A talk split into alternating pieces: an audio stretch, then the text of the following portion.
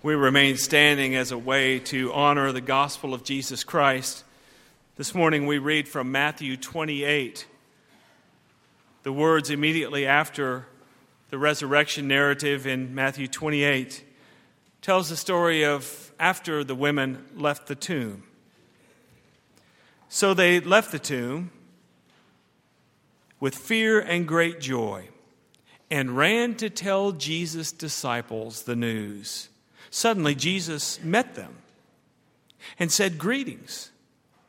And they came to him, took hold of his feet, and worshiped him.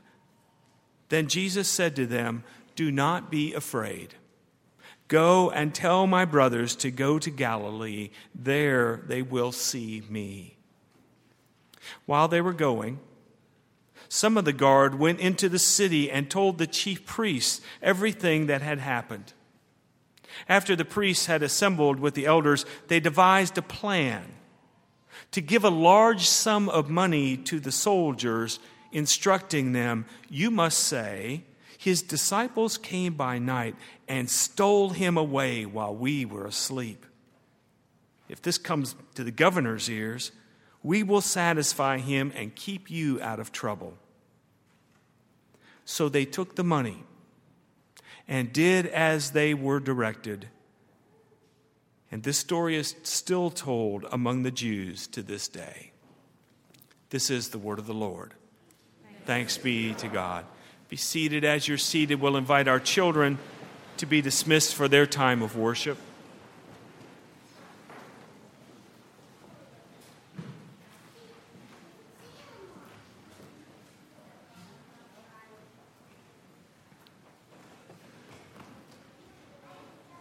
Let's pray together.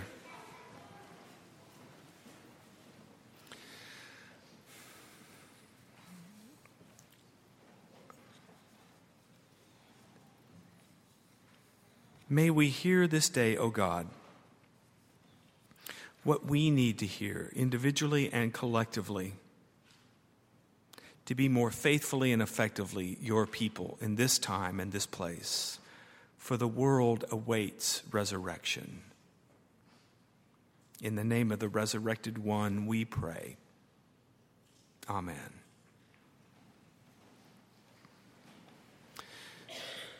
You may be wondering about the Easter anthem and the Easter scripture. We are actually in the season of Easter. Perhaps you were thinking after last Sunday and all of the hoopla and multiple services and Easter lilies and all that, that we were finished. Often by the Sunday after Easter, the general sentiment, if any, is Easter is just so last week. I understand this reaction. Because if Easter is only about Jesus and an event in his life 2,000 years ago, it's mildly interesting, but really, what difference does it make? Does it have any power? Or is it good for nothing? My father used to say about things that were insignificant or inconsequential, well, that and 50 cents will get you a cup of coffee somewhere. Is that Easter? Or does Easter matter deeply? What we've said here is that Jesus and Good Friday and Easter Sunday are events more than just history. They are history, but they're more than just history, mere religious events of the past or simply religious equations in order to get people saved. Instead, we framed this whole story of Jesus as our no and God's yes. Our no, God's yes for every generation. That the sacred presence of God the holy mystery and energy of life is a presence not just at creation, but here in this very moment that God is present and that God is at work within us and within our context and this holy love that we have experienced God to be as we've read the scriptures, Hebrew scripture and New Testament scripture, this holy love responds to our no, our rejection with this resilient yes of love.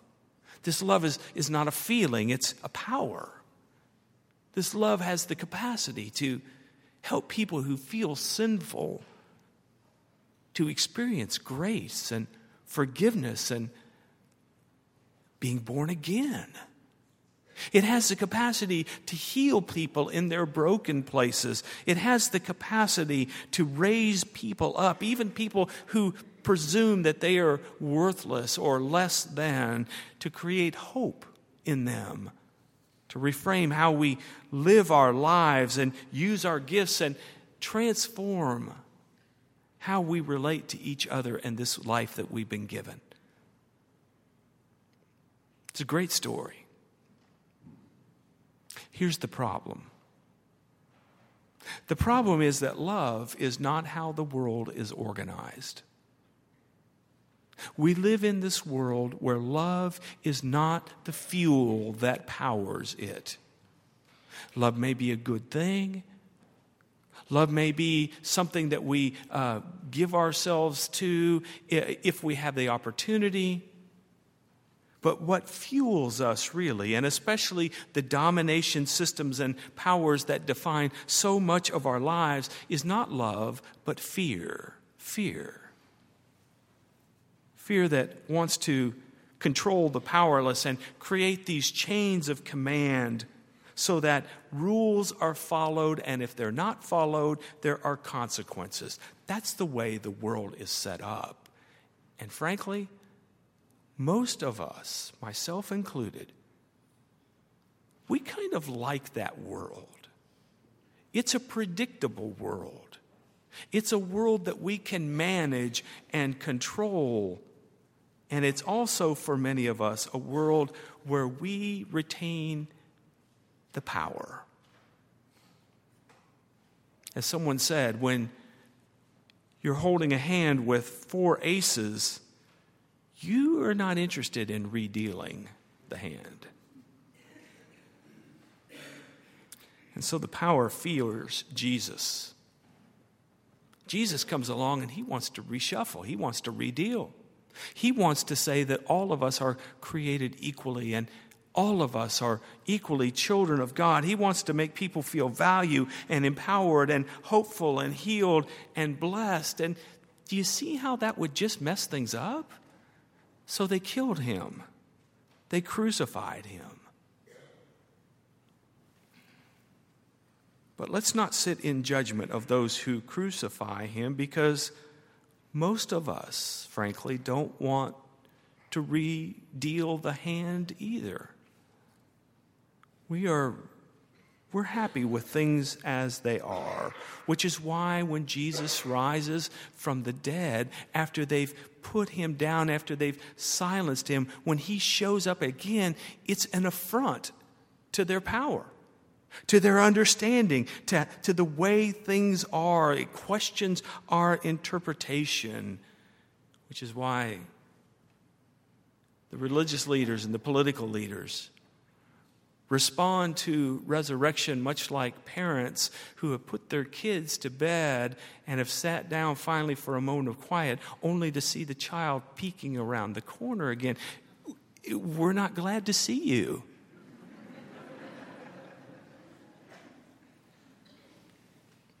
So here's what happened Matthew tells us that the guards went up the chain of command and reported what had happened.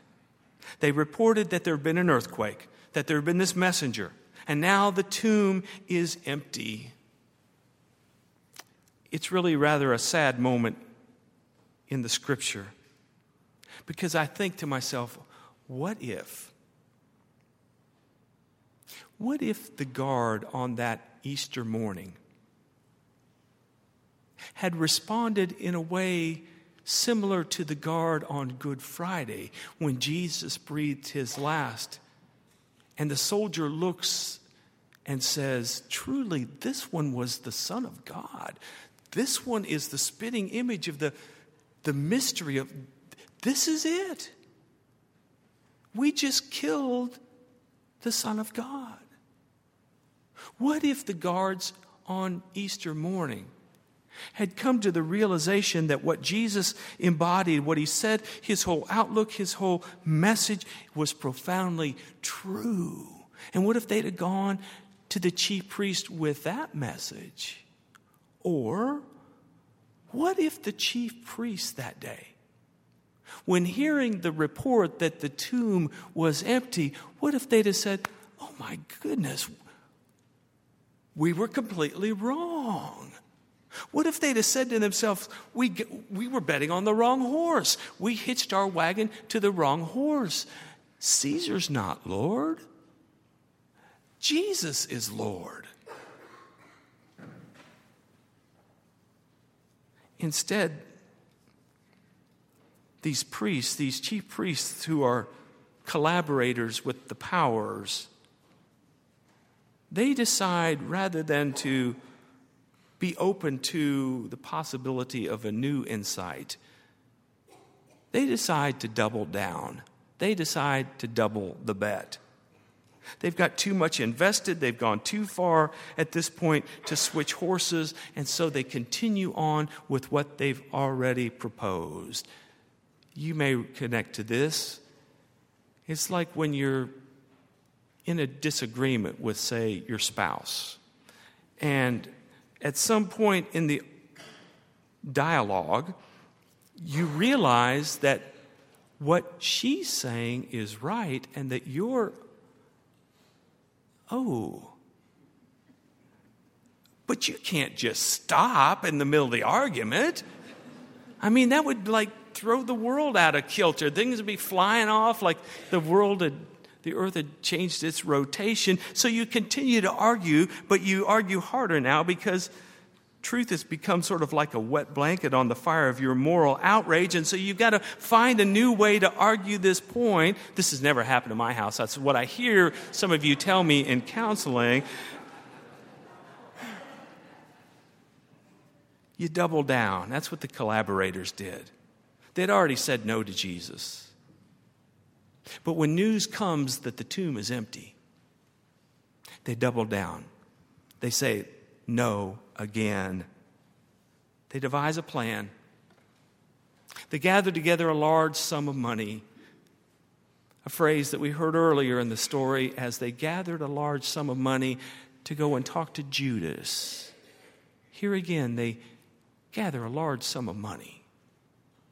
Now, Money is neutral. Money, as Wayne Oates told us, is energy concentrated. It can be used for good. We can gather it, we can send it to Morocco, we can do enormous work of love.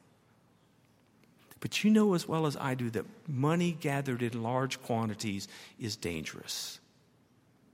They gather together a large sum of money and they devise a lie. And they go to the soldiers and they say, Here's what you're going to do. You say that while we were guarding the tomb, we fell asleep. And the disciples came and they stole his dead body out of the tomb. Do you notice how it works? You lie, you implicate yourself, you do the dirty work, and we'll cover for you, they say, if this ever gets back to the Roman governor. And then Matthew writes this story is still told by the Jews, the Jews not being all of the Jewish people, but by these religious collaborators, is still being told to this day, that being Matthew's day. I don't know any Jew today that tells this story, but in Matthew's day, this was what was being told.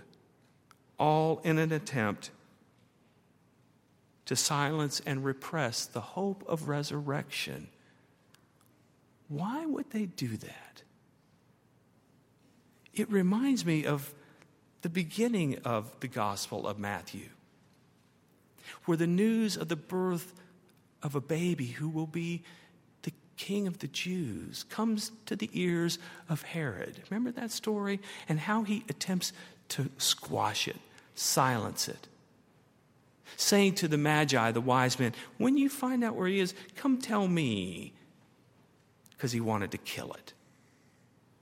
Why would you want to kill the message? Do people really act this way? I read a story this week about a young pastor during the early days of the civil rights movement back in the 1960s. His name was Tom Butts, and he was a, had been assigned to a church in Mobile, Alabama, a town that Butts says had half of the sheets of the city with eye holes cut into them. In other words, it was a bastion for the Ku Klux Klan. He hadn't been there but a couple weeks when a group of men came to his office one afternoon. They sat down to explain to him how things worked. The KKK was very strong. This pastor's brother was a member of the KKK. They worked to silence any kind of hope, any kind of chance for opportunity and healing between races. Reverend, let us explain to you how this works. On the third Sunday of the month, we will gather outside your church as the service begins. We'll put on our robes and regalia, and while you sing the first hymn, we will walk down the center aisle and we will place our money on the altar. Then we'll, we'll go out the side door and we'll take our robes and hoods off and we'll come back in and join you for worship. I have a feeling that those white sheeted brothers never dreamed that what they were doing was denying the resurrection. If you would have suggested to them that they were somehow opposing God by doing that, they wouldn't that would not have computed with you. And in fact, if you would have suggested that they were acting like the Jewish leaders after Jesus was raised from the dead, trying to squash the message, well, they, you'd have had a fight on your hands. And I ask myself today, where is this true for me? Where's it true for the church I serve? Where do our preferences for the status quo somehow impede the message of resurrection that God is not done, that there's hope in the world? Where, where, do, where does that happen in my own life. You see, the resurrection wasn't the end to the opposition to doing God's will. As Tom Long says, as the church heads out to do its mission of salvation, the world has its di- disciples of deceit who also go out, committed to the mission of falsehood. Falsehood. Maybe not directly, but subtly and indirectly and maybe even sometimes unconsciously. And one of the saddest lines in the text, Matthew writes, And the soldiers took the money and did as directed. And I wonder how many times has that played out through the ages? But if you keep reading in the Gospel of Matthew, the resurrected Jesus appears again. He comes to his disciples and he says to them, All authority is committed to me. And you think, oh, good. Here's where he's going to get his revenge. Here, here's where he'll retaliate. Here's where, he, where he'll show them who's boss. He's going to be like that guy in the movie who says, I'm back. Instead, what he says is this you go everywhere, go to all the nations and make disciples. Make people who follow this message that I have given you, this way that I have shown you. Go make disciples everywhere you go and baptize them, as we did with Kennedy this morning, in the triune name, in the name of the Father and the Son and the Holy Spirit. That is, in the name of this heavenly parent who loves us, and in the name of Jesus who embodied this love, and in the name of the Spirit of love. You go baptize them Drench people in this love and teach them to observe everything that I have commanded you to do. In other words, go do the work of love. Don't just believe in the work of love. Don't just come in on Sunday and practice singing about the work of love. Go do the work of love. I have a friend named Mark who I met uh, through something I wrote in the Courier Journal years ago. Mark is Jewish and lives here in our city. And I've, I, have i have learned so much from Mark over the years about how it's, what it's like to live in a basically Christian culture. His view of the dominant Christian world that we live in. He was telling me the, the other day uh, that he had listened to, watched a church service on TV, an Easter service on TV, where the entire sermon, the entire theme was about proving that Jesus was the Messiah and therefore they were right and everyone else was wrong.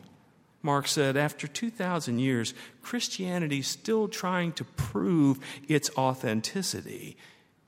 It seems to me, he said, we would rather, wouldn't you rather focus your members on how to live out the faith and create a better world here and beyond? Or have I missed something? No, Mark, you haven't missed anything. There are contrasting messages. There is the message that seeks to reveal, and there is the message that seeks to conceal. There is the message, even within the church, that, can, that reveals and other messages that seek to conceal, to quiet, to silence. The collaborators say, cover it up, claim control, deny hope, keep the power, keep your hands in, on the reins of power. Whereas the resurrected Jesus comes along and says, hey, let's get out there, go out into all the world Let's make disciples who will follow my way of love. Spread this love in my resurrected, liberating, tomb breaking name. Go out there and do it. No one said it will be easy. To be resurrection people in a Good Friday world will never be easy. Tom Butts found that out.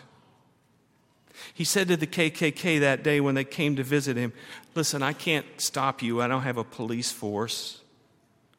But I will tell you that if you put money on our altar in the name of the KKK, as you go out the side door, I will scoop that money out up and I will throw it out the door after you. They didn't come back. But they began to intimidate members of the congregation. And when the pastor signed a petition along with African American pastors in the community, asking that the white line be taken away in the buses that kept the blacks in the back and the whites in the front, when he began to stand up for what he believed in, it began to get worse. Attendance began to wane. The money began to dry up. There was a cross burned on the church lawn and then later the home of the parsonage. He got a threatening call one night, and one day someone came to his house to kill him. But in the midst of all that, as the church was almost ready to fold, a supporter walked up into the church office one day, a woman. She didn't stop. She hardly stopped walking. She walked in, laid an envelope down, said, This is a contribution. She turned around and walked away. Didn't even leave her name. Inside the envelope were two $100 bills. It's a lot of money back in the 60s. He went home and showed his wife, Look, we've got a supporter. We've... She said, What are you going to do with that? You can't put that in the offering plate. You can't give it to the treasurer. He's a member of the KKK. How are you going to get that into the church system? Pastor knew a banker in a nearby town, and he took the $100 bills over there, changed them into $20 bills. The next Sunday, when they came to the offertory prayer where every head was bowed and every eye was closed, he took the 20s and he slipped them into each one of the offering plates. He said it was his first experience at money laundering. but Every week she came back, sometimes 200, 300, one week $500, always in $1 bills. Pastor said they still hounded me, and the bishop offered to move me. But I stayed. I felt called to stay. He felt called to stay because he was bearing resurrection. He was revealing what others were trying to conceal.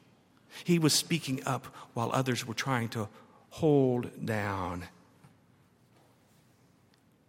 Where is that story for you?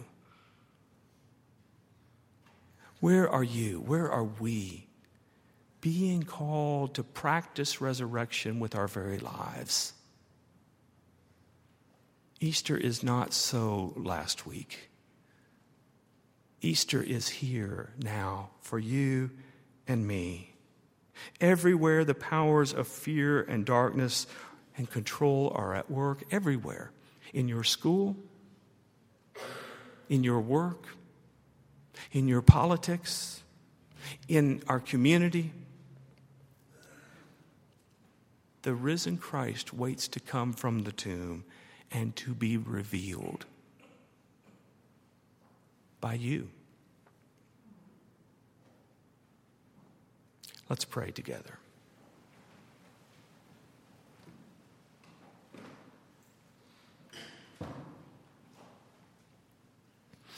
Oh God, who raised your Son, our Savior, from dead to alive, praise be to you. May your church that has sung and told this story through the millennia hear it again and anew so that our lives, our lifestyles, all that we are and have, are transformed by the power of your resurrecting love. In the name of love made flesh and love raised from the grave, Jesus Christ the Lord, we pray. Amen.